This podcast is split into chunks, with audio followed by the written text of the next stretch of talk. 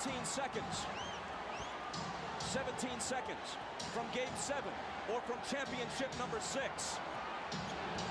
Jordan, open. Chicago with the lead. Bem, meu amigo, minha amiga, começando o maior vencedor da temporada, o ex-campeão Galila Cast, o podcast mais empolgante, alucinante e verídico que você vai encontrar. E hoje, um pouco menos amador que na última semana. Aqui é o Cris Saad falando, o seu âncora de todas as semanas, e hoje começando de um jeito diferente, pelo caçula, o senhor do hate. Manda aí, meu querido Guizinho, meu querido Chiquinho. Bora, galera, mais um Galila Cast começando e hoje nós vamos falar sobre uma situação, né? Porque eu não sei, será que vale a pena gravar um Será que vale a pena gravar um documentário depois que aperta pra ti? Tô começando a te esquecer. É, nós vamos descobrir, né? Um pouquinho, né? Olha aí que delícia. Ai, já começou na treta. Delícia, assim que a gente gosta. A gente gosta da maldade, pai. Bom, então, já que o, o seu Guilherme já chega chegando, como sempre, né?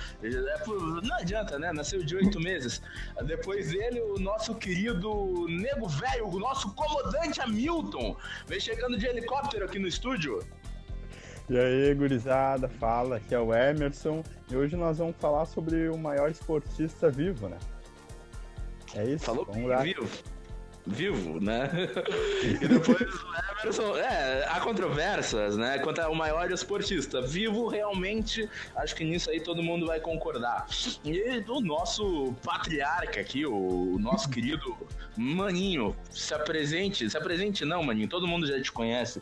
Fica à vontade aí, meu chapéu. Todo mundo, meu... os 23 pessoas que botaram e ouviram alguns minutos do podcast. Beleza, gurizada? Aqui é o Luiz Henrique.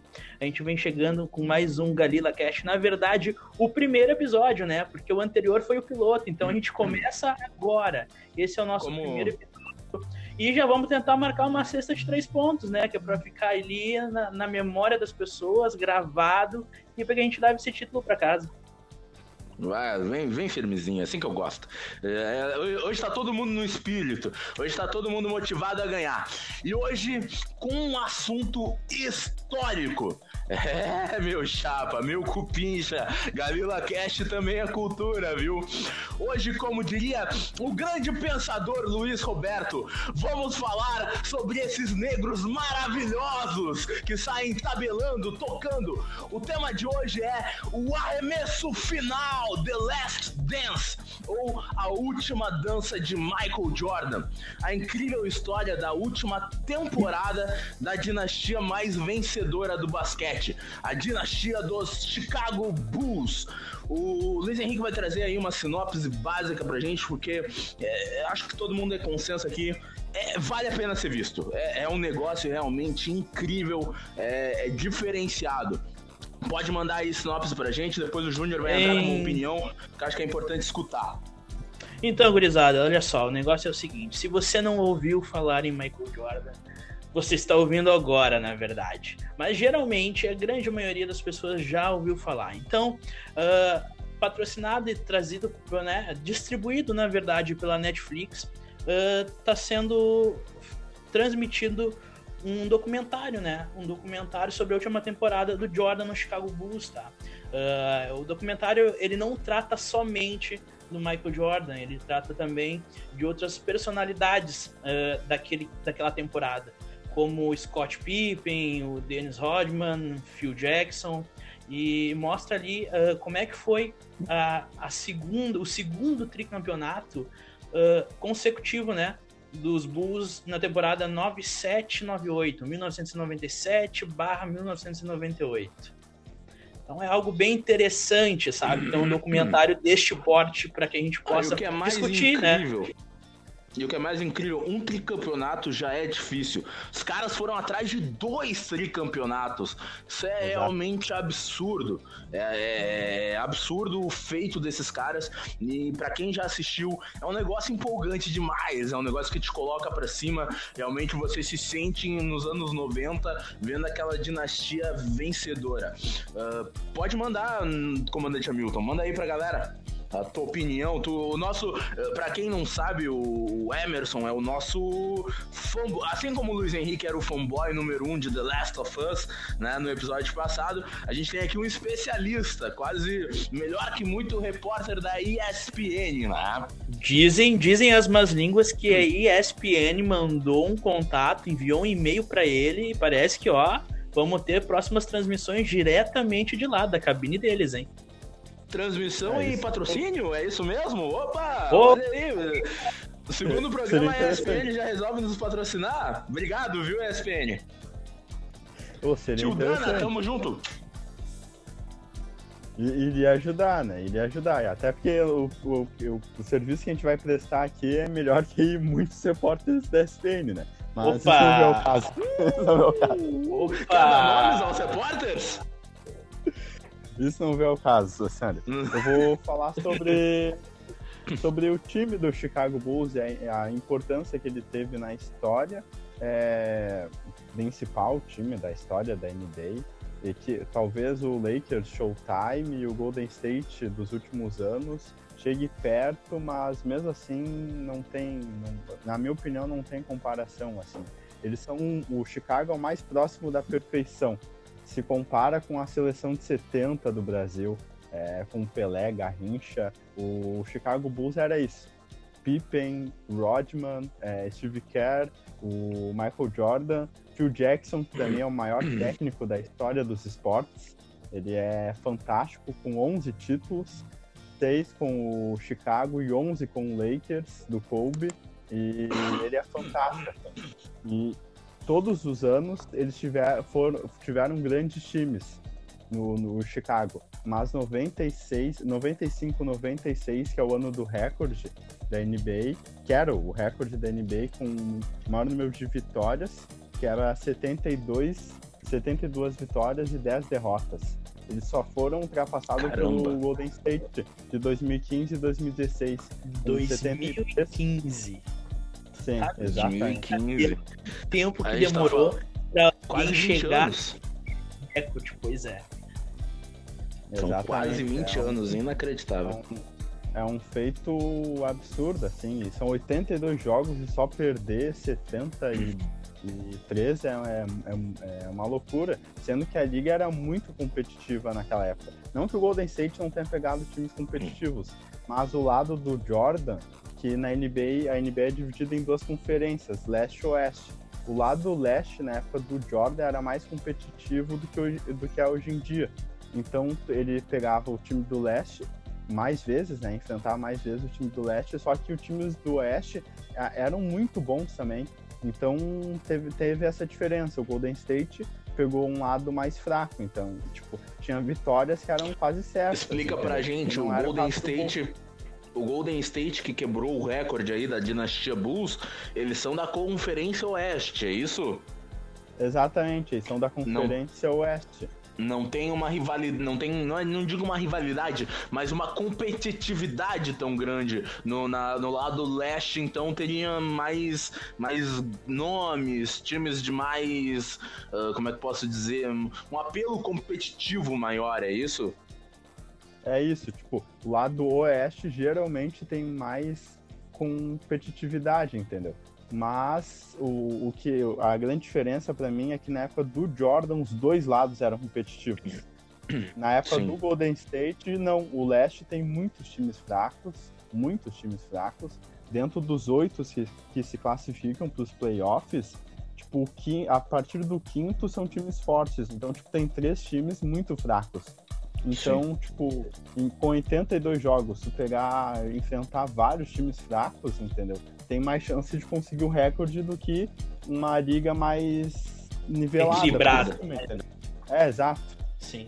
Exatamente. O que eu acho muito louco, e isso o documentário ele retrata muito bem, é, é que o, o Bulls, né, a partir do momento que ele começa a se tornar um time vencedor, um time realmente é, alinhado, né, ah, ele, eles têm que botar massa corporal e virar quase uns lutadores, né, porque os times concorrentes, o, o Pistons, Detroit, Detroit é, eram times de verdadeiros brutamontes, os caras caras saíam na mão em plena quadra, eram até desleais, né?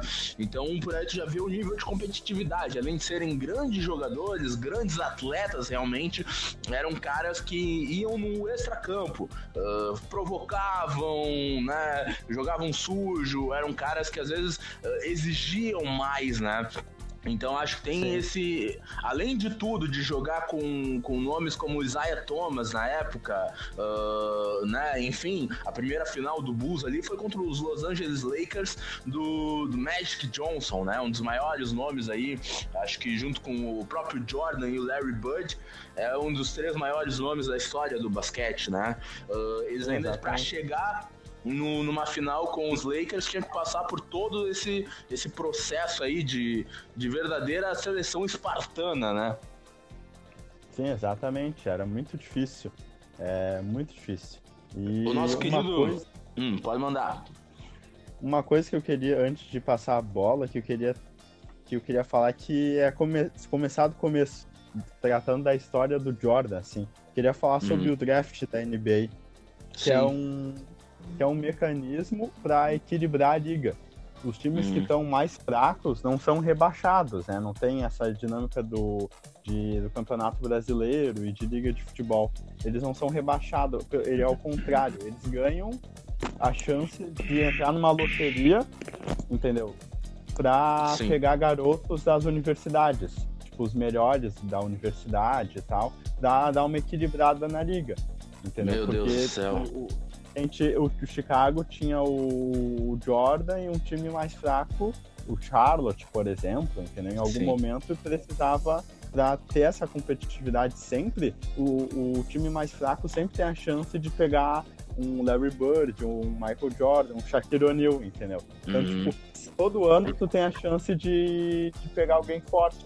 Aconteceu isso na temporada que o Jordan voltou da aposentadoria que o Chicago tinha a chance de pegar um, um bom jogador europeu no draft e eles perderam de propósito, tá ligado? Eles tiraram hum. o Jordan em alguns jogos para perder, para poder ter a chance de pegar esse, esse europeu. E eles conseguiram e tal. É o Tony Sim. Kuko. Depois ele participou o do croata, né? Isso, o croata, ele mesmo. Daí, Pobre Tony. Cook. Exato. quem assistiu o documentário, sabe da grande sacanagem que foi feita. A gente não vai comentar tudo aqui, porque tem que manter surpresa, né, também pro, pro telespectador que vai nos escutar, vai correr pra Netflix aí acertar. Acertar não, acertar também, porque é um baita de um acerto assistir esse documentário, mas pro telespectador que vai correr assistir o, o arremesso final, uh, a gente não vai entregar todas as surpresas aqui, porque realmente é um negócio negócio que, cara, é, é, é, Apesar que não existe spoiler da vida real, mas é empolgante demais. É um negócio realmente muito único, né? Sim, exatamente. Muito. Mas desculpa te interromper aí, pode continuar comentando da seleção do Tony Kukoc, né? E do, e do draft que tu tava falando, né? É, uma coisa curiosa é que o, o Michael Jordan foi draftado em terceiro. A loteria Sim. do draft, o draft, geralmente os três primeiros, os três, os três melhores universitários, eles são na ordem certa, tá ligado? Tipo, o, no caso desse ano que o Jordan foi draftado, o Hakim Olajuwon era o primeiro. E o Jordan uhum. era o terceiro ali nas posições. E os times meio que respeitam isso. Então, tipo, o Hakim, que é um grande pivô, foi pro Houston o Portland draftou o Sam Bowie, que é um pivô, e eles também precisavam de um pivô, mas o Sam Bowie era o segundo ali na escolha mesmo, e o Jordan era o terceiro, e ficou com o Bulls, entendeu? Mas agora dá a palavra pro nosso querido Chiquinho, tá quietinho, olha aí, o menino atitude. Ah. Hoje tá quietinho, mas tem material especial aí pra gente, né, Gui? Tenho, como né, o meu irmão Júnior falou, a gente tem que começar pelo início. E nada melhor que já Adão falar do draft. Ah, tá. É, né, depois o Jordan foi draftado e ao chegar no Bulls ele se destacou de início, porque ele tinha uma, uma diferença, um jogo e uma, uma habilidade que era diferente que ele já tinha apresentado na universidade.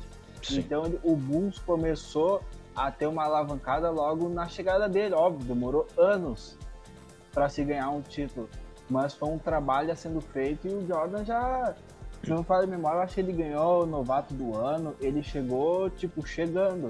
Ah, E na- aos poucos ele foi construindo o espaço dele. Exato, na primeira temporada, até o, o Luiz Henrique vai ter uma informação bacana aí pra trazer pra gente, mas logo na primeira temporada dele, na temporada 84, 85, nas duas temporadas, ele levou o Bulls, um time que até então era um time medíocre, era um time. ah, isso que é muito legal da história do Michael Jordan.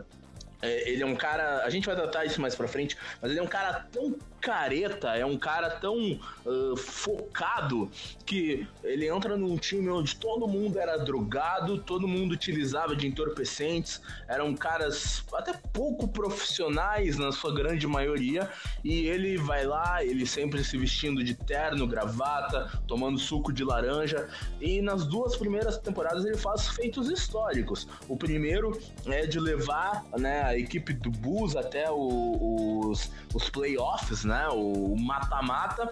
É, e na primeira, se eu não me engano aqui, eu não- agora eu não me recordo, se é na temporada 84 ou 85, na primeira ou na segunda te- temporada. Ele faz um jogo histórico contra o Boston Celtics, né? no- nos playoffs. O Luiz Henrique tem um dado legal aí. Inclusive, gente, né? eh, nesse jogo ele marca 63 pontos, se tornando o recordista eh, mundial de pontos em mata-matas até o exato prezado momento. Até o Ninguém, exato momento. A gente tá ninguém falando de conseguiu. quase 40 anos, meu caro. Pois é, É. 40 anos e até agora ninguém foi homem suficiente pra chegar lá e desbancar o cara.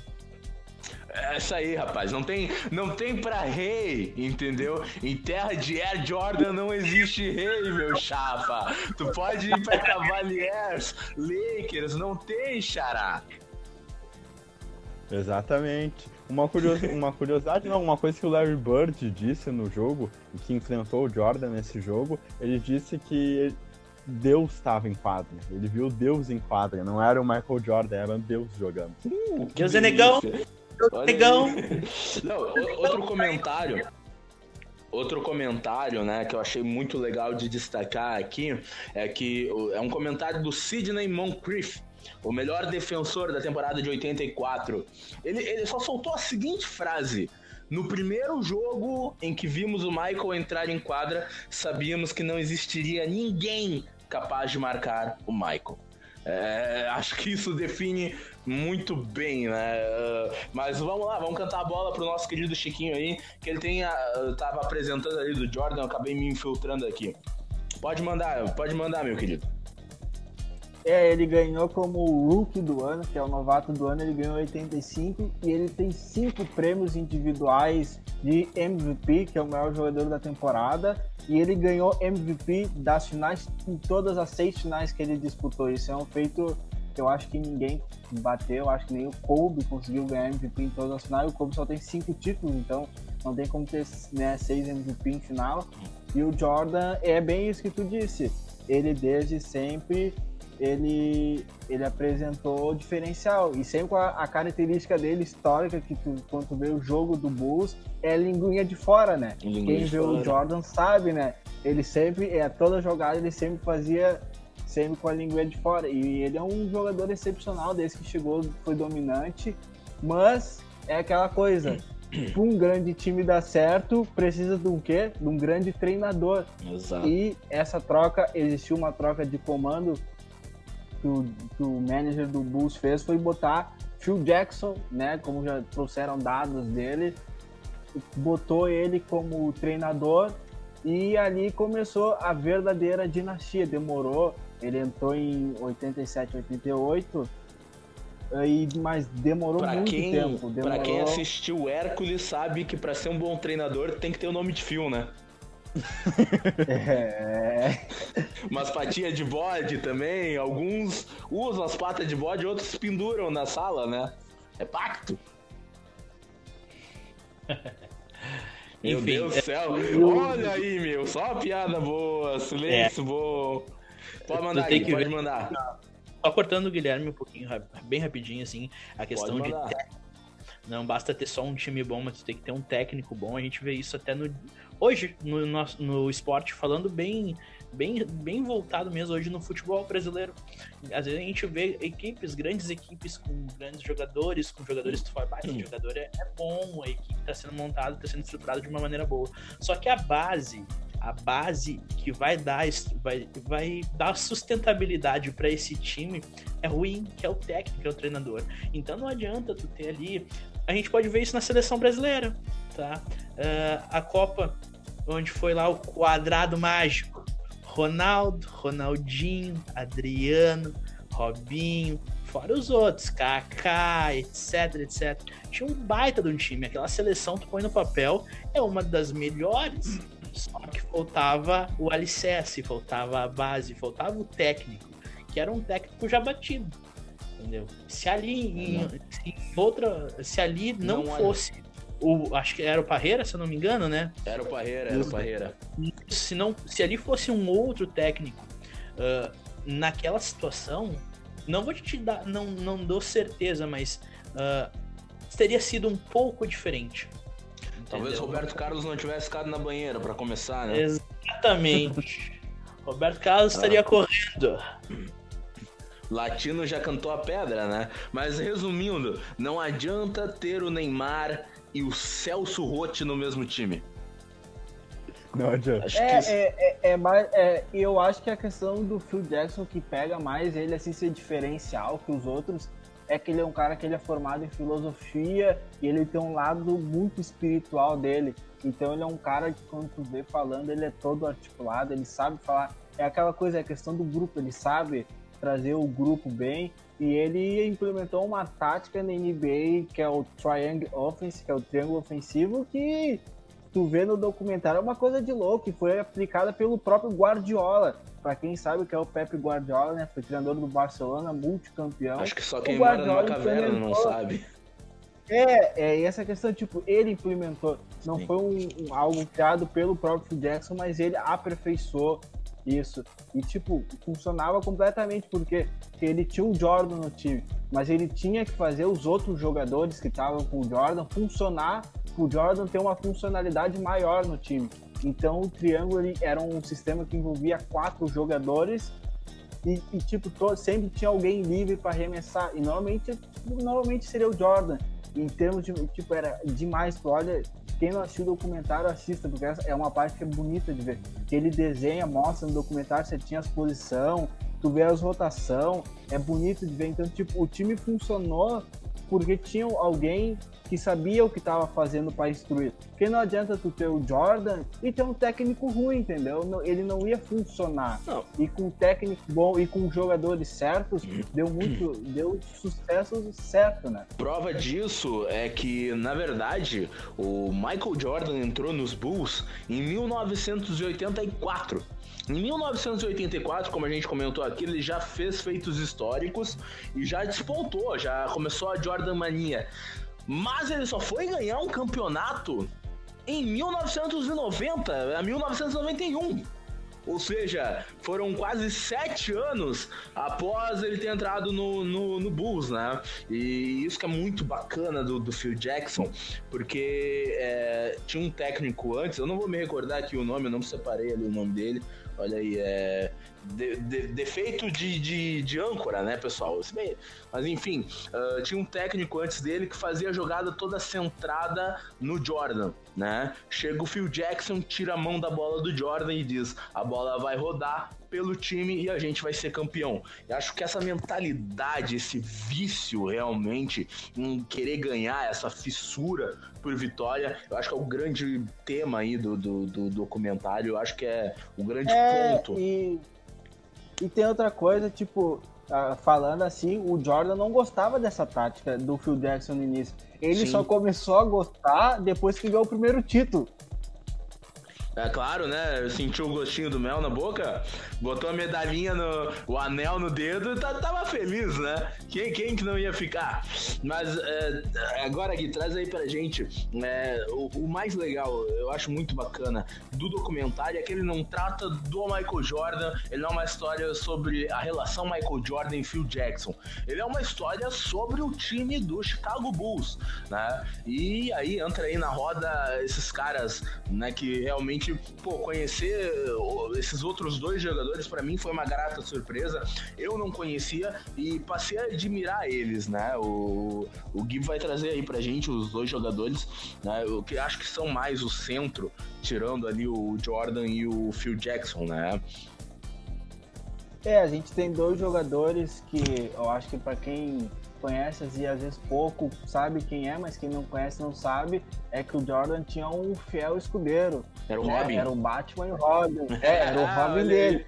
O ajudante. Que era o, que era o Scott Pippen. E a função do Pippen no time, por mais que ele fosse um grande jogador, era muito claro. E ele fazia muito bem o Jordan jogar, porque ele era um complemento.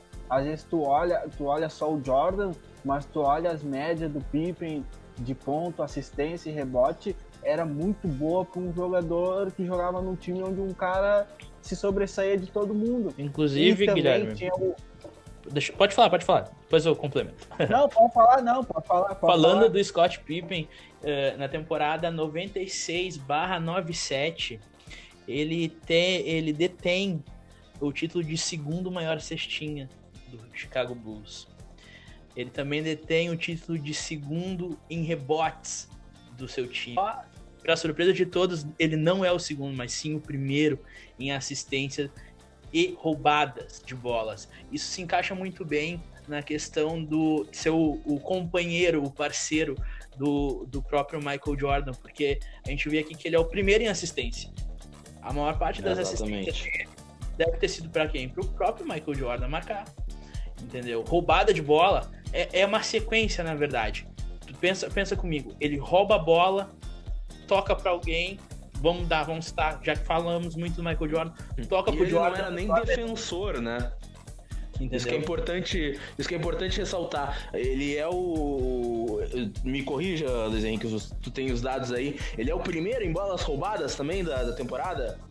Sim, sim, eu falei que primeiro em assistências é... e roubadas de bola. Ele roubava ele é a bola primeiro... Ele roubava... é o primeiro em roubadas de bola e ele não é nem defensor. Isso é o que é mais incrível.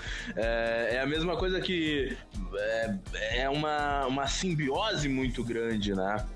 É, a gente pode dizer, então, podemos, com esses dados, a gente pode determinar que ele era o segundo melhor do time. Exatamente. Né? Ele era o segundo melhor do time. Só que mesmo sendo o segundo melhor do time, ele era o sexto salário do Chicago Bulls e, pasmem, o centésimo, vigésimo segundo salário Putz. da liga. Putz! Tá louco? É a mesma coisa que você botar o Messi e o Cristiano Ronaldo para jogar e pagar, sei lá, o salário do, do Jefferson, lateral esquerdo do Inter, pro Cristiano não, não, não, Ronaldo. Meu Deus. Como é que é? Não me fala ah, esse nome. Não. Lembranças vamos, tristes, vamos, lembranças tristes. Vamos voltar pro basquete. Vamos voltar pro basquete, beleza. Mas é, é, um negócio absurdo. A gente tá falando do cara que provavelmente sem esse cara não teria campeonato, né? Não teria hexa-campeonato, dois tricampeonato. E o cara recebia um salário de, de, sei lá, iniciante na NBA. Exatamente. Tudo por causa da troca que. Ele, da troca que aconteceu com o Seattle Supersonic. Ele, o, o General Manager lá, o Jerry Crozer, cara que cuidava dessa o parte. O vilão da história, né, na verdade. Exato, o vilão da história. É o, fez a troca... Pode, pode mandar, pode mandar. Fez a troca com o Seattle e assinou um contrato extremamente. ofereceu um contrato super longo com o Scott Pippen. Obviamente, o Pippen aceitou, né? Mas depois que, que o Pippen começou a melhorar, eles poderiam ter refeito o contrato.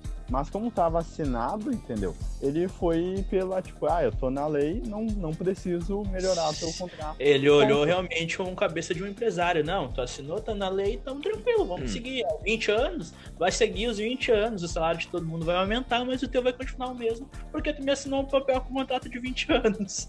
Exatamente. Exatamente. Inclusive, assim, o Jerry Krause, né? É aí o, acho que o vilão, da, o grande vilão da, da- do documentário. Mas isso que é muito incrível. Outra coisa que é incrível de comentar sobre o documentário. Ele é ambíguo. Cara, em nenhum momento ele fala Michael Jordan é Deus, Jerry Krause é o diabo. Não. Ele, ele pinta os defeitos do Michael Jordan. Ele mostra que por diversas vezes o Michael Jordan passou dos limites, ele tinha características. ah, claro, ele não assume, mas certos até desvi- desvios, né? De falhas. E o Jerry Krause, ao mesmo tempo que ele é, ele é tido como essa, essa figura maquiavélica de bastidores, acho que. Acho que vocês devem concordar comigo. ah, não teria esse Bull sem o Jerry Krause. Claro, não Ele- seria. Ele é o cara que montou o time, né? O cara que trouxe o Phil Jackson. Ah, ele era muito mal visto até pelas declarações como organizações ganham campeonatos, não jogadores. Então, ele era um cara que ele talvez gostasse de levar um pouco mais de crédito, né? E, e acabava por ver só os jogadores e o técnico levando crédito, né? E, e mesmo sendo essa figura, realmente ele tem os méritos, grande parte do mérito das vitórias do Chicago Bulls vem do Jerry Krause também, né? Sim, exatamente. Ele é fundamental para montar o time, entendeu? É, é que nem o Barcelona, uns anos atrás, que ganhou a Champions com o Neymar, Soares e Messi. Ele precisa de alguém para montar esses times, entendeu? Na ousadia e na ele era alegria, esse né? Cara. Exatamente. E no Chicago ele era esse cara. Até tem um outro terceiro componente que o Gui deve te falar depois, no, no segundo tricampeonato, que é o Dennis Rodman. Cara, meu personagem preferido, cara. Sim, ele é demais, ele é muito bom. O cara, o cara conseguiu pegar a Madonna, Carmen Electra, conseguiu solicitar 48 horas de, de folga e passou 88 horas. É, é uma figuraça, né, né, Gui? O cara é zoado pra caramba. É, é, mas é uma coisa que eu tava até falando com o Ju sobre isso, que ele, ele fazia, se tu pega hoje em dia na, na mídia que a gente tem, que é chata pra qualquer coisa, os caras iam chamar ele de tudo quanto é coisa. Mas o cara, ele, che... ele fazia isso, ele pegava, igual tu disse, ele ia pra Las Vegas, fazia o que fosse, filmavam, tiravam foto dele, ele chegava no outro dia, treinava, ia no jogo e decidia o jogo, os rebotes dele, o jeito que ele jogava, ele se entregava e do documentário ele fala, tá ligado? E o Phil Jackson mesmo diz que ele entendia. Ele sabia que pro Dennis Rodman funcionar, ele tinha que fazer o que fazia. Tinha Não, que deixar o, prender o menino ele. meter o pé na cana. É, tipo, às vezes prender o jogador demais, tu pode atrapalhar ele. E o Phil Jackson conhecia muito bem, por ser um cara estudado, um cara formado. Usaram essa mesma um filosofia com o Adriano, viu? Exatamente. Deixaram ele subir certo. pro morro, deixaram ele subir pro morro, Nunca nunca mais voltou. Ah, pode A continuar, Gui, pode continuar. Não, a questão, é- eu vejo Não. muito assim, ó, ah, a liberdade do jogador, tá? Eu acredito que todos eles, obviamente, que faziam porque queriam se sustentar, queriam ter uma boa vida, né? Uma vida boa, sabe? Mas também aquilo, o esporte, de repente, pra eles era algo gostoso de se fazer. Então, por que que tu vai cortar a asa do pássaro se o pássaro gosta de voar? Exatamente. pode botar ele numa gaiola, fechar, ele é livre. Ele tá fazendo o trabalho dele, tá fazendo bem feito. Ok, show de bola, bola pra frente, vamos lá. Entendeu? Agora, se fosse ao contrário, se ele não tivesse fazendo o trabalho dele, ó, peraí, vamos conversar, chega aí. Entendeu? Vamos ter um papo, vamos trocar uma ideia, o que que tá acontecendo. Né? E aí vamos botar as Sim. coisas no lugar. Mas quando a pessoa tem a liberdade e, por causa, de repente, até a entrega do serviço, a entrega dele é, enquadra tem, seja sempre o máximo, uh, seja consequência dessa liberdade, seja porque ele tem esta liberdade. Entendeu? Exatamente. Então, é muito Exatamente. importante, muito importante mesmo. E assim, cada ser humano funciona de uma forma diferente, né? Tem cada trabalhador, você vai ver ele funcionando de uma forma diferente. Tem pessoas que são mais devagar, mas mais perfeccionistas. Tem pessoas que já conseguem produzir em alta escala. Uh, o Dennis Rodman, eu acho que ele é um caso muito particular. Não acho que também seja o tipo de caso que funcionaria com todo jogador né? Seja de basquete, do futebol, enfim, qualquer tipo de atleta. Mas com ele funcionava. Então era aquilo, você podia. E, e, e com a fome que esses caras tinham para ganhar o campeonato, é, é absurdo, porque começa a série. A série já começa, né, no, no início da temporada 97-98, como a gente comentou ali, é, a série vai retratar a última temporada, né, a última dança, né, o último tricampeonato. Uh, começa a série com o Jerry Krause anunciando que o Phil Jackson não vai ser mais o treinador, né, uh, a partir da é a última temporada do Phil Jackson e e o Phil Jackson apresenta esse plano, que é a The Last Dance, né, a última dança. Ele apresenta esse plano para os jogadores, que é um plano de vitória. Então os caras já estavam indo com uma, com uma gana, com uma vontade para vencer. Desde o início do documentário eles já deixam muito claro: o campeonato 97-98 vai ser do Chicago Bulls. Então, isso que é incrível, assim. E, pô, se você podar um desses caras que é provavelmente o melhor defensor dos últimos 30 anos da NBA, a chance de não chegar ao título era muito grande. Sim, exatamente. Não, ele tinha que ter uma certa liberdade. O preço era era alto, entendeu? Qualquer outra pessoa não iria não iria aceitar. Mas o, o preço era os neurônios do nosso querido Dennis Rodman. Exatamente, exatamente. O Phil Jackson sabia que tinha que deixar ele livre, porque ele era essencial para aquele time do Chicago, tá ligado? Então, tipo, tinha que deixar, não tinha que fazer. Sim, exatamente. É, é outra coisa, é, é, é, bizarro quando, quando a gente fala do Michael Jordan, é, movimenta todo mundo. A gente tem Barack Obama e Bill Clinton comentando no documentário, dois ex-presidentes, o rapper Nas e Justin Timberlake. Ou seja, não, não, não é qualquer gente, né? Não chamaram o Zé da esquina para comentar. Não, não chamaram pra comentar, né? Não, não, a gente tá fazendo de intrometido, na verdade, né? Ainda nem ganhando nada para isso. Exato. Pois é, fazer o quê? Mas eles só chamaram gente importante. E, e aí entra outro, outra, outra coisa que me enlouqueceu no documentário, que é a, a Jordan Mania, né? Uh, que cara, é, é, maluco, é maluco pra, pra gente que foi criado aí numa disputa de, entre Nike e Adidas. É, é, maluco você pensar que até o Michael Jordan surgir, a Nike era uma empresinha de tênis para corredora, de tênis para atletismo. Né? Sim, é, é, é, absurdo. E, assim, uh, quem, quem fazia os tênis da NBA, né? É, é, era a produtora do All-Star, né? Tinha, tinha um negócio assim, não tinha? Sim, era a Converse. Ela fazia os tênis para os jogadores, os jogadores usavam o tênis dela e era só ela, basicamente, assim. E o Jordan ter assinado com a Nike era suicídio na época. Ninguém acreditava na Nike e era surreal ele ter assinado com a Nike. Surreal. Não, eu, o, o, Luiz Henrique, ele não, não conseguiu assistir todo o documentário, né? Eu vou ter que, vou ter que fazer brincar com ele. Ô, ô, Luiz Henrique, me diz uma coisa: se você fosse o Michael Jordan em 1990, eu tenho certeza que a tua primeira resposta. Oi? Eu não tinha nem nascido ainda.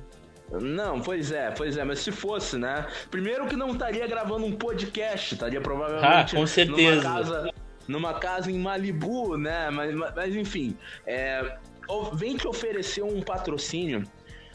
Qual seria a marca de tênis que, que tu teria preferência?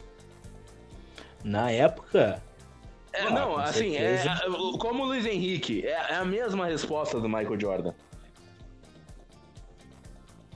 sei lá. Eu não sou muito Pô, parâmetro te... como o Luiz eu, Henrique. eu Não, escolho eu- coisa eu- fora do padrão, mas, por exemplo, uma marca de tênis me vem me oferecer patrocínio, eu, se fosse só uma, obviamente que eu ia aceitar, eu não ia pensar Não, claro, vezes. claro. Mas, mas, por exemplo, ó, a gente tá falando que na época só tinha uma empresa produzindo tênis ali pra, pra, pra NBA, né? A, a Nike era uma empresa pobre. Perguntaram pro Michael Jordan, Jordan, se você pudesse escolher qual marca de tênis. Cara, adivinha, era a marca de tênis que, que tu é fanboy, entendeu? Sim, sim. se eu A fosse das escolher, três listras, meu chapa. se eu fosse escolher, seria aquela folhinha. Aquela folhinha. A folhinha famosa, aquela folha de três. Três. Adidas. Três folhinhas. É Ardidas. Adidas, meu chapa. Pois é, a- Adidas. E aí me chegam e oferecem a Nike pro cara. O cara vai num desânimo pra essa reunião, né? Numa falta, numa falta de ânimo, assim, des- desazado mesmo. E hoje acho que não, não tem como tu associar o Michael Jordan sem ser com a imagem da Nike. Sim, exatamente. É impossível desassociar. Virou uma marca bilionária. É quase como o sabre de luz do, do Star Wars. Você tem o- os Nike e a Jordan, são a marca registrada da Nike, né? Sim, exatamente. Não dá pra desassociar um do outro. É, e tipo, tu vê que ele, ele teve um- um- uma alavancada muito alta na carreira dele, mas veio uma baixa muito grande, né? A morte do pai dele significou a- o fim da carreira dele. Pra quem não sabe, o pai dele veio a falecer e muitos jornais apontavam que o próprio Michael Jordan foi o culpado pela morte do Caraca! pai dele por ter um vício, por ter um vício em jogo. E no documentário relata disso. Então ele teve muito, ele teve uma depois do primeiro título, antes mesmo do primeiro título, ele teve uma subida muito alta, mas a queda que teve não foi nem por performance nem nada, foi simplesmente porque o pai dele faleceu e aí imagina, né, tu te colocar nesse lugar dele de Eu não lembro. a- apontarem de ser Eu não lembro, Gui. Eles chegam a falar no documentário quem foi o assassino do pai ou não? Se não me falha a memória, eu acho que não acharam ou acharam. Eu agora eu me esqueci mesmo, mas eu não Hum. me lembro de terem falado o nome do assassino. Se eu não me engano, eles não comentam. Eu, eu também não lembro, por isso que eu te perguntei, tá? Porque. Eu, pra quem não sabe, o pai do Michael Jordan era o herói dele, né? Era o, o, o, o cara incentivava ele a ter rivalidade com os irmãos desde a infância para ele ser um vencedor, né? Então é- era uma figura muito importante. Sim, muito importante. Essencial para o Jordan ser o Jordan, competitivo, o cara que quer ganhar, entendeu? É, foi essencial para a personalidade dele, pro jeito dele na quadra, fora da quadra. Sim, exatamente. E, e- e- e o que é mais maluco, aí entra a questão da- do que eu mais gosto do documentário, que é essa ambiguidade, né? E- tem momentos ali que eles retratam o Jordan como um verdadeiro filho de uma. É, é absurdo, entendeu? Tipo, o cara criava coisas na cabeça, entendeu? E aí eu acho que é muito legal a gente entrar nisso, porque a gente tá ah, tirando o futebol, porque infelizmente no Brasil só se fala em futebol. Mas a gente tá vivendo um meio no esporte em que o profissionalismo e a rivalidade, né? Ele tá, tá chegando a patamares ah, que os atletas eles se forçam, eles vivem pra vencer. E o Michael Jordan fazia isso há quase 30 anos atrás, entendeu? Ele, ele respirava vitória, ele comia vitória. O cara chegou ao ponto de se viciar em apostas pelo prazer de vencer. Entende?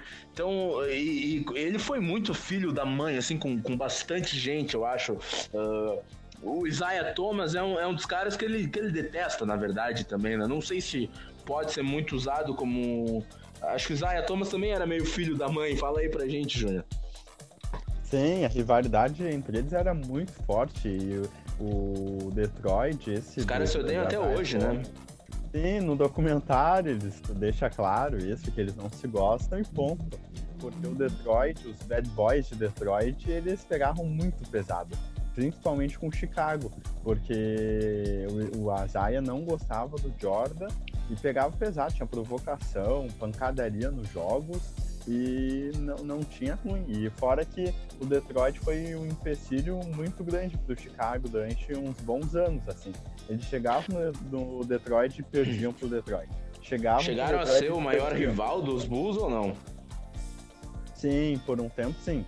Por um hum. tempo sim, enquanto o Detroit. Mas da história deles, o que, que tu acha? Ah, boa pergunta, assim. Talvez sim. Ah, eu, eu, eu acho que eu até entrei, eu tava fazendo uma pesquisa, entrei no site do Bulls Brasil, uhum. né? E tava lá a maior rivalidade da NBA os caras botaram. Detroit Bulls. É, é. pode ser.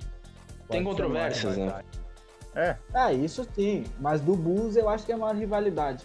Porque é. o, o jeito que eles jogavam, para quem não sabe, a NBA tem um sistema de faltas, que quando tu faz um certo número de faltas, tu é ejetado do jogo tu não volta. Eles forçaram o jogo tanto no, no Jordan que eles faziam as faltas rotativas, então era sempre um jogador diferente, dando no meio, eles davam mesmo, para não, né, num limite ali, para não, não ser uma.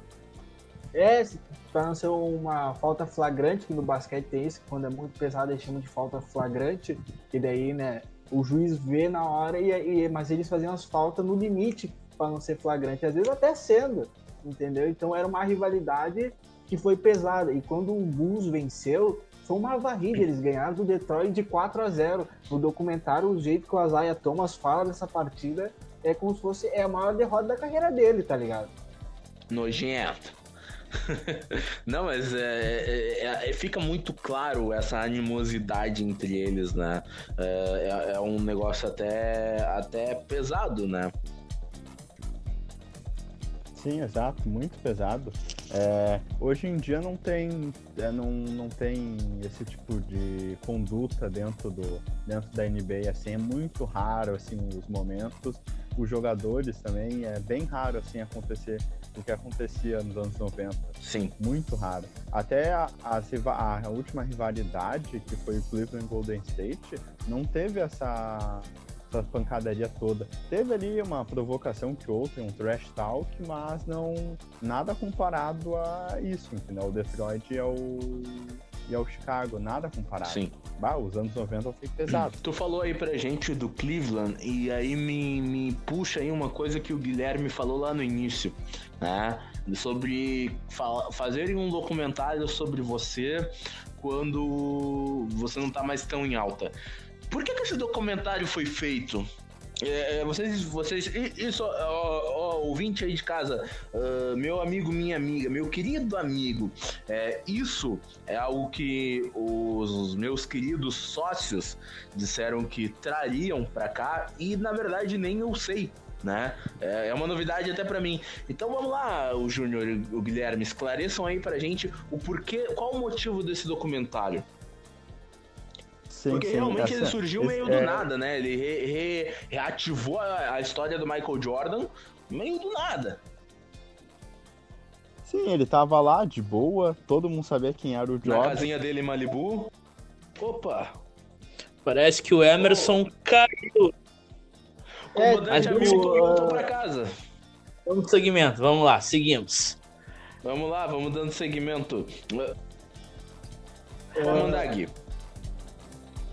Eu, é bem assim, ele tava, ele tava lá, ele é o Jordan, ele não ia deixar de ser o Jordan de uma hora para outra, obviamente.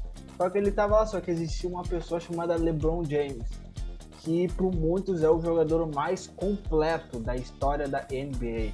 Que ele, ele é bom em, em tudo, em rebote, assistência, em ponto, é um clutch, Comandante é um Hamilton clutch gamer, né? O cara que decide a partida e chegou Voltou a Milton. Alô? O barulho, de, o barulho de helicóptero tá aí, pelo menos. Tá sondando. É, eu tô aqui. Opa, aqui, voltamos. Que Beleza. delícia. E termina teu raciocínio, depois a gente passa a bola pro Emerson terminar o dele e complementar o teu, na verdade.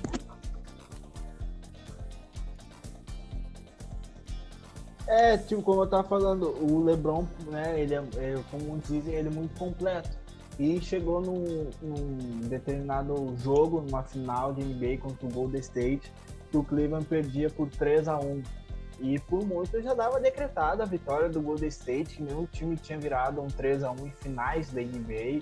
E o LeBron fez o impossível, que por muitos é né, o impossível, que muitos é a maior virada da história do esporte, que ele virou um 3 a 1 contra um time que tinha o recorde, que bateu o recorde da NBA, que era o Golden State, dos, dos Splash Brothers. E ele conseguiu fazer esse feito de virar. Então, o documentário do Jordan começou a ser feito depois desse jogo. Virado e o LeBron fez, virou o 3 a 1 e isso reativou o Jordan querer fazer o documentário. E aí ficou aquela questão, né? Uma Ele se primeira ameaça ao reinado, né? que ele precisou fazer um documentário para mostrar que ele ainda é o maior. Ele ainda é o maior, mas o fato do LeBron ter é, o fato do assim, LeBron ter o- cutucado É que ele chegou na mesa, até então o é LeBron muito tava meio distante, assim. Porque não.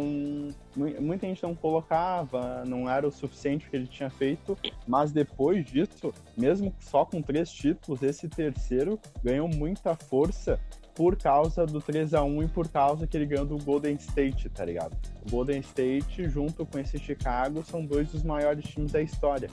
Sim. O Cleveland era mais fraco do que o Golden State. Mesmo com o LeBron, o Golden State jogava muito, muito. Eles ta- eles estavam revolucionando o basquete, a forma de jogar basquete, revolucionaram e tava bem nessa época da revolução. E tipo, o, não, o Cleveland não tinha chance. Então foi 3 a 1 né?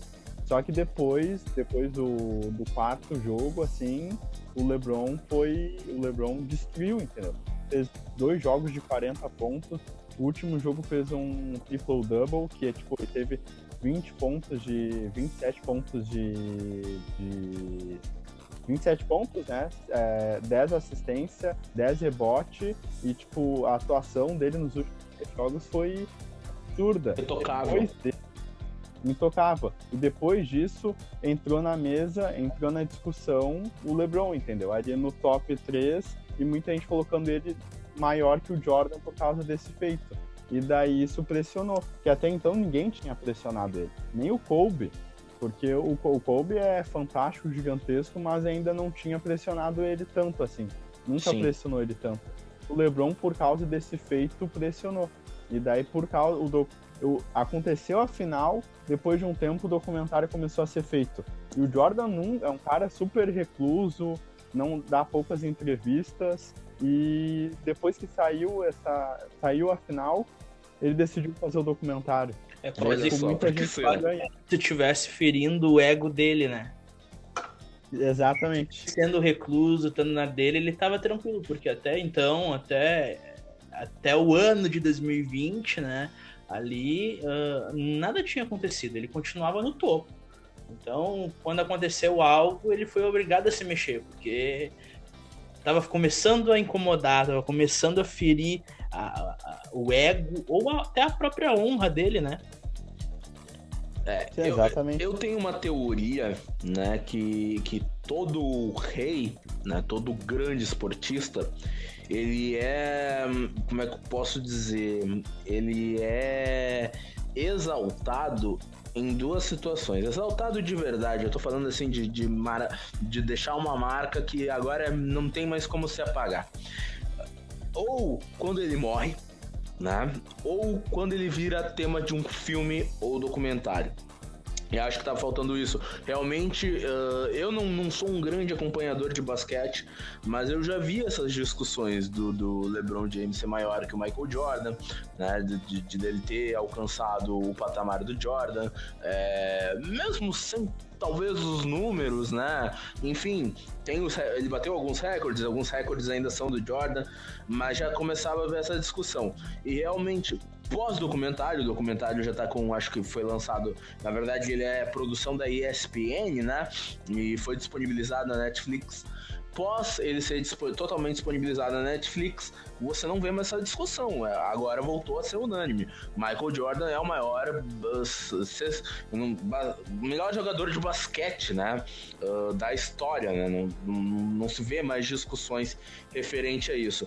Eu acho que hoje o Michael Jordan, ele realmente ele tá num patamar que, é, na minha opinião, só foi alcançado pelo Muhammad Ali, né? Que para mim é o maior desportista da história. Os feitos dele são absurdos, né?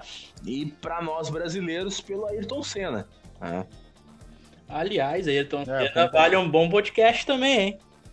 Daria um bom podcast, exatamente. A gente tem Excelente podcast. É um negócio que mexe muito com o emocional do brasileiro, né?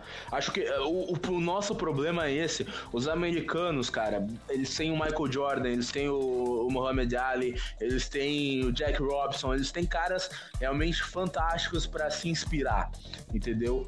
Nós brasileiros tivemos o Ayrton Senna e parou por aí entendeu? A gente não tem nenhum cara que, pô, meio a crise, meio a parte ruim ali, corrupção, o cara tem a coragem de ir na Itália, ganhar uma prova e pegar e mostrar a bandeira do Brasil, tipo, ó, o Brasil é, é um lugar de gente trabalhadora, é um lugar de gente decente, entendeu? Com, com força de vontade, com, com essa gana, né? Essa gana que a gente comentou sobre os atletas, uh, você pode chegar lá.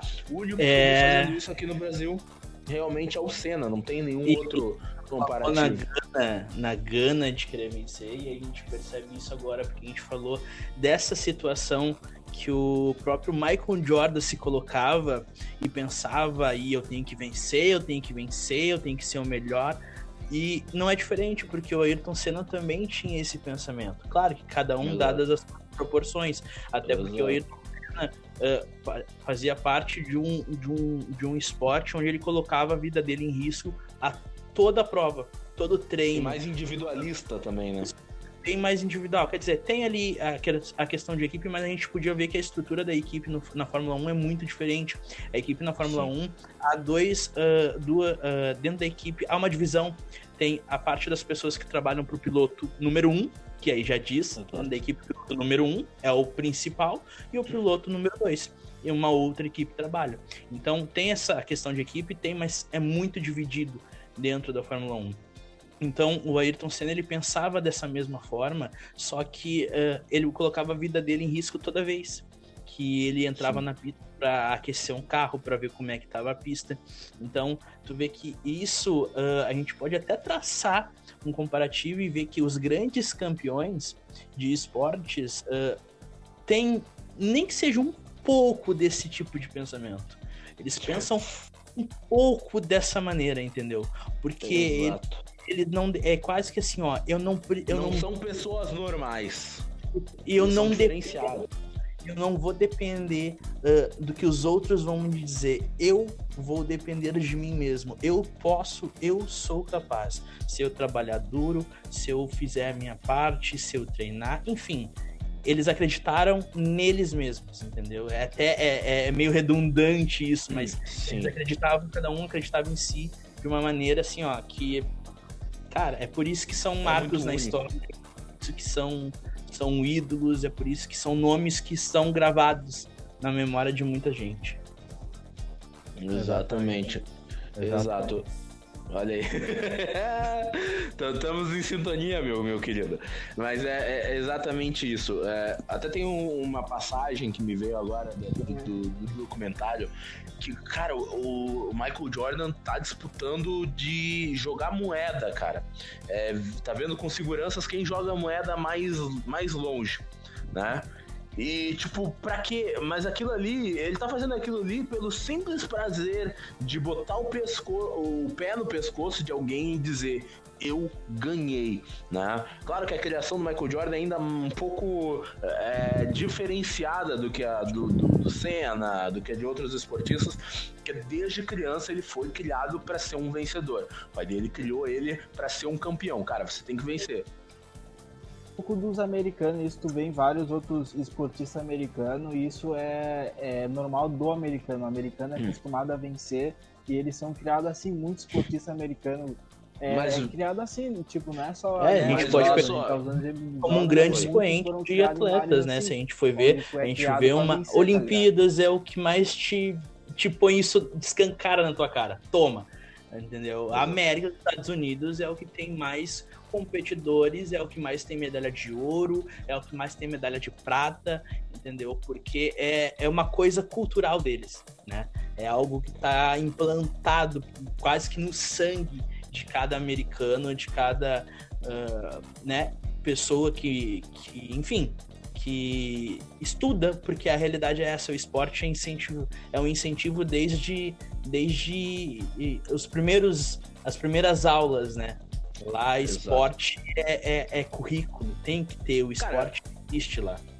Você tem a possibilidade. Não, é absurdo. Nos Estados Unidos você tem a possibilidade de entrar para uma faculdade fazendo esporte entendeu? É só você manter uma nota média, ser do time de wrestling da, da escola e você ganha uma bolsa na faculdade X e para integrar a equipe de wrestling da faculdade.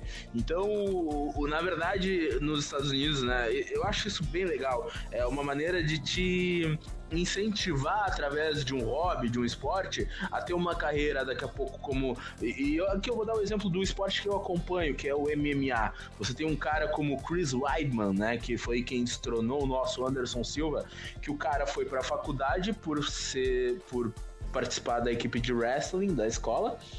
Uh, na faculdade ele se tornou All American, que é né, a elite ali da divisão de wrestling uh, americano. Do, do colegial americano e ainda deu a possibilidade dele se formar em psicologia. Então, resumindo, se ele não fosse lutador, ele era um ótimo psicólogo. Né? Foi tão então, bom psicólogo que conseguiu desbancar Anderson Silva, né?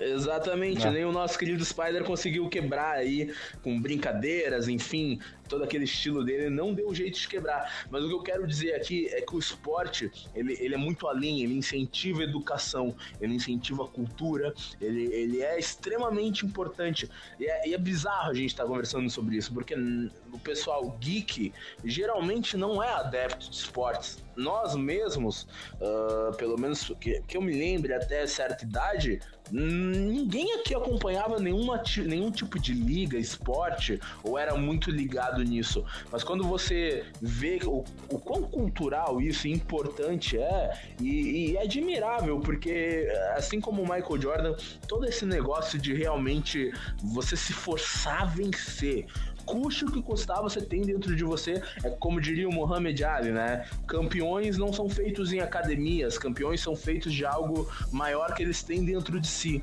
E você vê como o esporte ele incentiva isso, é uma coisa muito bacana, né?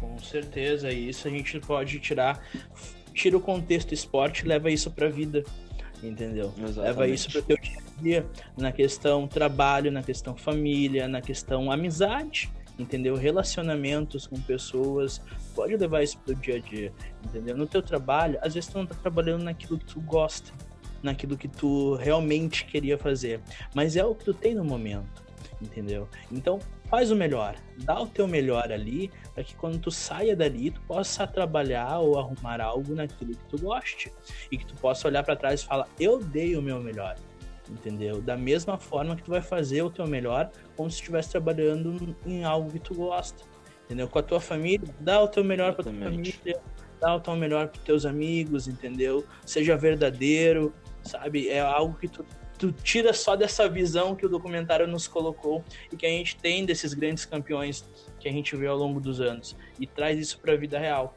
Eu posso, eu vou vencer, eu vou conseguir, entendeu? E vai. É, é, é, acho que isso é mais do que querer mostrar que as pessoas uh, no documentário mostra que há defeitos, porque todo mundo tem defeitos, mas ele mostra também é uma reflexão pessoal de cada um, entendeu? Porque que reflexão uh, bonita, maravilhosa. Maravilhosa. Muito bonita. Meu querido, você que tá escutando esse podcast, esse podcast foi você gravar no seu celular e levar pra sua vida, meu querido. Entendeu? É, é, é, é uma sessão de terapia de graça. Entendeu? Tanto pra gente que não tá ganhando nada, como pra você também que não tá gastando.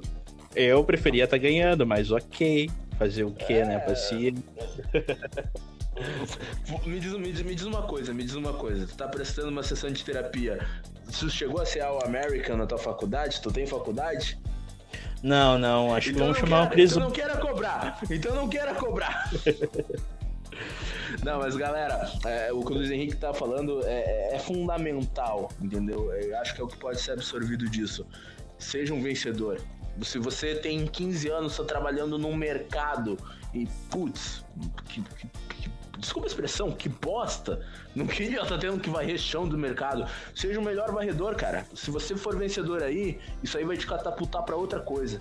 E, e, e, de, e se você for vencedor em tudo que você fizer, você vai chegar onde você quiser. Você chega lá.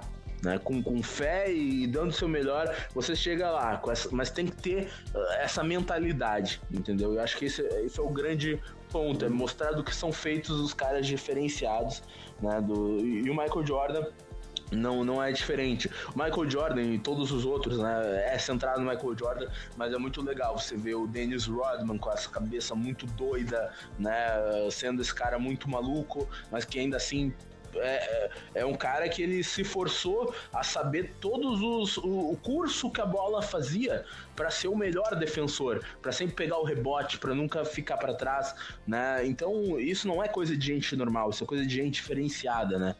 Então, eu acho que é isso, né, galera? Alguém tem mais alguma coisa aí a pontuar por hoje? Ah, eu tenho. Eu vou fazer minhas. Né, já, já vou encerrar falando que eu vejo o documentário e, e, e sinta o que nós sentimos e, e desfrute do que foi esse cara que é, pode ser de, pode tirar de exemplo positivo ou negativo, aí vai do que você vê e pensa, né? mas é uma história muito bonita de alto, um alto, baixo e alto. Porque, como eu disse, passar pelo que ele passou, de perder o pai da maneira que foi, ser o maior incentivador e ele buscar dentro de si voltar a jogar e ser tricampeão de novo, não é para qualquer um. Então, eh, não importa a situação que às vezes você está passando na sua vida, encontre dentro de si o seu melhor e vá em frente porque com o tempo o, as dores vão passando. Uma história clássica avançar, de ascensão, queda e redenção, né? E foi vitorioso de novo. Exatamente. Meu, meu querido comandante Hamilton, Emerson, pode mandar aí, tem, tem é, algumas considerações. É, é assim, para mim, depois, é, como eu disse, né, pra mim ele é o maior esportista, esportista vivo, é, o maior também né? O Mohamed Ali, né? Mas ele não tá mais vivo, então é o Exato. Jordan. E dentro da quadra, ele é o mais próximo da perfeição, assim. O Bulls, o Bulls, numa forma geral, é o mais perto da perfeição do jogo coletivo e ele é o mais chega a ver a perfeição, assim. Os movimentos limpos, sem nenhum deslize, nada, arremesso perfeito, ele é pura poesia em quadra. Eu acho mesmo se tu não gostar de basquete ou de esporte, vale a pena, que é um documentário muito bem feito. O Jordan é um cara sensacional, tem várias polêmicas, ele não é 100%, mas ninguém é 100%, e é fantástico, assim, a história de vida dele é fantástica e vale a pena, vale muito a pena ver e conhecer Exatamente. esse cara. Exatamente. Sou eu agora? Pode Sou mandar. eu agora. Fica à eu vontade, vou... é tua casa. Dessa linha de raciocínio uh, e vou entrar um pouco mais na linha de raciocínio, um, um pouco diferente, na verdade, para encerrar. Uh, a gente começou semana passada esse projeto e a gente falou sobre um jogo de videogame. Né? Um jogo de videogame que uh, as pessoas podem olhar, ih, estão falando de videogame, não é para mim, isso não é para mim. porém, as pessoas não conhecem não, quem fala isso não tem o conhecimento do jogo de videogame, porque aquele jogo que nós falamos, nós falamos de um jogo que, se fosse um filme, as pessoas iriam ver. E de boas, iriam ver tranquilamente de boas e não iriam falar, cara, que era um jogo de videogame. Entendeu? E hoje a gente tá falando de algo sobre esporte, sabe? E, e, falando de coisas que aconteceram com uma pessoa, de como uma pessoa era vista, falamos num contexto geral. E por final a gente acabou uh, entrando num assunto mais uh, sério, digamos assim, né? Entre aspas, que é como a gente age no nosso dia a dia, sabe? A cultura pop é isso, tá? A cultura pop não é só uh, palhaçada, não é só videogame, coisas coloridas, quadrinhos. Não, a cultura pop é tudo. É tudo que a gente vai fazer, entendeu? Porque nós todos somos seres humanos, nós todos somos pessoas, entendeu? Nós todos sentimos, todos temos gostos diferentes. Imagina se todo mundo gostasse de rosa. Ia ser palhaçada, entendeu? Não ia ser legal. Imagina se todo mundo. na rua. Ah, maravilhoso, imagina todo mundo de rosinha. Uhul, que delícia. Coitado. coi- quando as luzes do semáforo piscassem, coitado de. Eu, tenho pena de quem tem epilepsia. É verdade. É verdade. Então, quer dizer, ah, o nosso podcast, o nosso intuito é isso, entendeu? A gente saber brincar quando tem que brincar e falar mais sério quando a gente tem que falar, sabe? Então é, é algo que é pra todo mundo. É pra todo mundo. Só que se você não escutou até agora, você não vai saber disso se você parou nos 15 minutos de podcast. Então sempre Tinha dá uma chance. Isso antes, pô. Pois é, mas aí é que fica a surpresa, entendeu? Essa é a surpresa, esse é o pulo do gato, entendeu? Tá no finalzinho que é pra quem acompanhou, quem teve a curiosidade, falou, não, beleza, vou dar uma chance. Isso é legal, cara.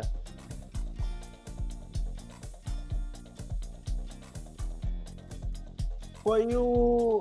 Foi bem o que eu disse semana passada, né? É o se dar o, Exatamente. o direito de ter a experiência. Se tu não tem experiência por completo, tu não vai dizer se tu gostou ou não. Se tu escutar aqui, se tu Exato. escutar aqui E eu tenho, assim, uma frase tá ruim, tu não teve e experiência isso, completa, me acompanha há muito tempo. pífio. E eu acredito que assim, ó, inconscientemente, cada um pensa dessa forma, e principalmente aqueles que são campeões, hum, como no caso do próprio ah, Michael Jordan. Ah, se ele não tentar, ele não sabe se vai dar certo. Ele tem que pelo menos tentar, porque a tentativa tu tem ali, a, tu, tu gera dúvida. Eu tento, dá certo? Tento, não dá certo? Se tu tenta e dá certo, beleza. Se tu o tenta não, e não ele já tem, né? o não ele já tem se tu não tentar. Então, tente. Só tente. Vai lá e tenta, cara. Se não der certo, tenta de novo. Toca, Raul! E toca a vida, já era. Toca, Raul! Tente outra vez. É, Bom, galera, é, é isso aí. Eu vou pegar aí o, o barco andando na parte do, do, do meu querido irmão Luiz Henrique. Eu vou concordar exatamente com o que ele tá falando. É, a cultura pop é uma sintetização de entretenimento, conhecimento, fixação informação. Entendeu? A cultura pop ela é capaz de te conduzir por caminhos e sentimentos, ela é capaz de te fazer criar admirações, é capaz de te trazer conhecimento e conhecimento no mundo que a gente vive é de extrema importância.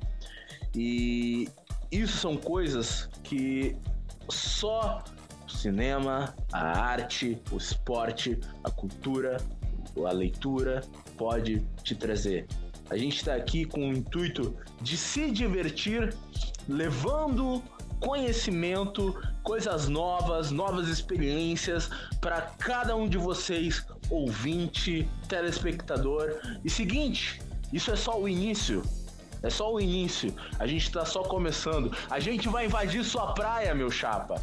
A gente veio aqui e veio para ficar, para trazer coisa de qualidade, conteúdo de qualidade, coisa que realmente a gente às vezes procura e não encontra por aí. A gente tá vindo aqui para e de início, estamos começando com falhas, acertos e vamos moldando aí o barco enquanto tá, tá nesse caminho. Mas a cada um de vocês que ouviu até o presente momento, o nosso muito obrigado, né? Uh, a gente realmente fica lisonjeado e já vou dar o gancho aí. Peço para vocês seguir a nossa página no Instagram, arroba Galileu Oficial, é Galileu com dois L's, né? Antes do I. Uh, segue a gente aí no Spotify, esmaga o dedo no player, né? No Spotify, iTunes, Deezer. E é isso aí, minha galera. Semana que vem, episódio 3 do nosso querido Galila Cast. Uma viagem no tempo pra um mês atrás. Na quarentena, o que explodiu de série, vocês não têm noção. Uma viagem no tempo entre Dark e The Office. As melhores séries da quarentena. Obrigado pela presença de cada um de vocês, pela audiência. E é isso aí. Um beijo, um abraço, fiquem com Deus e Camigol!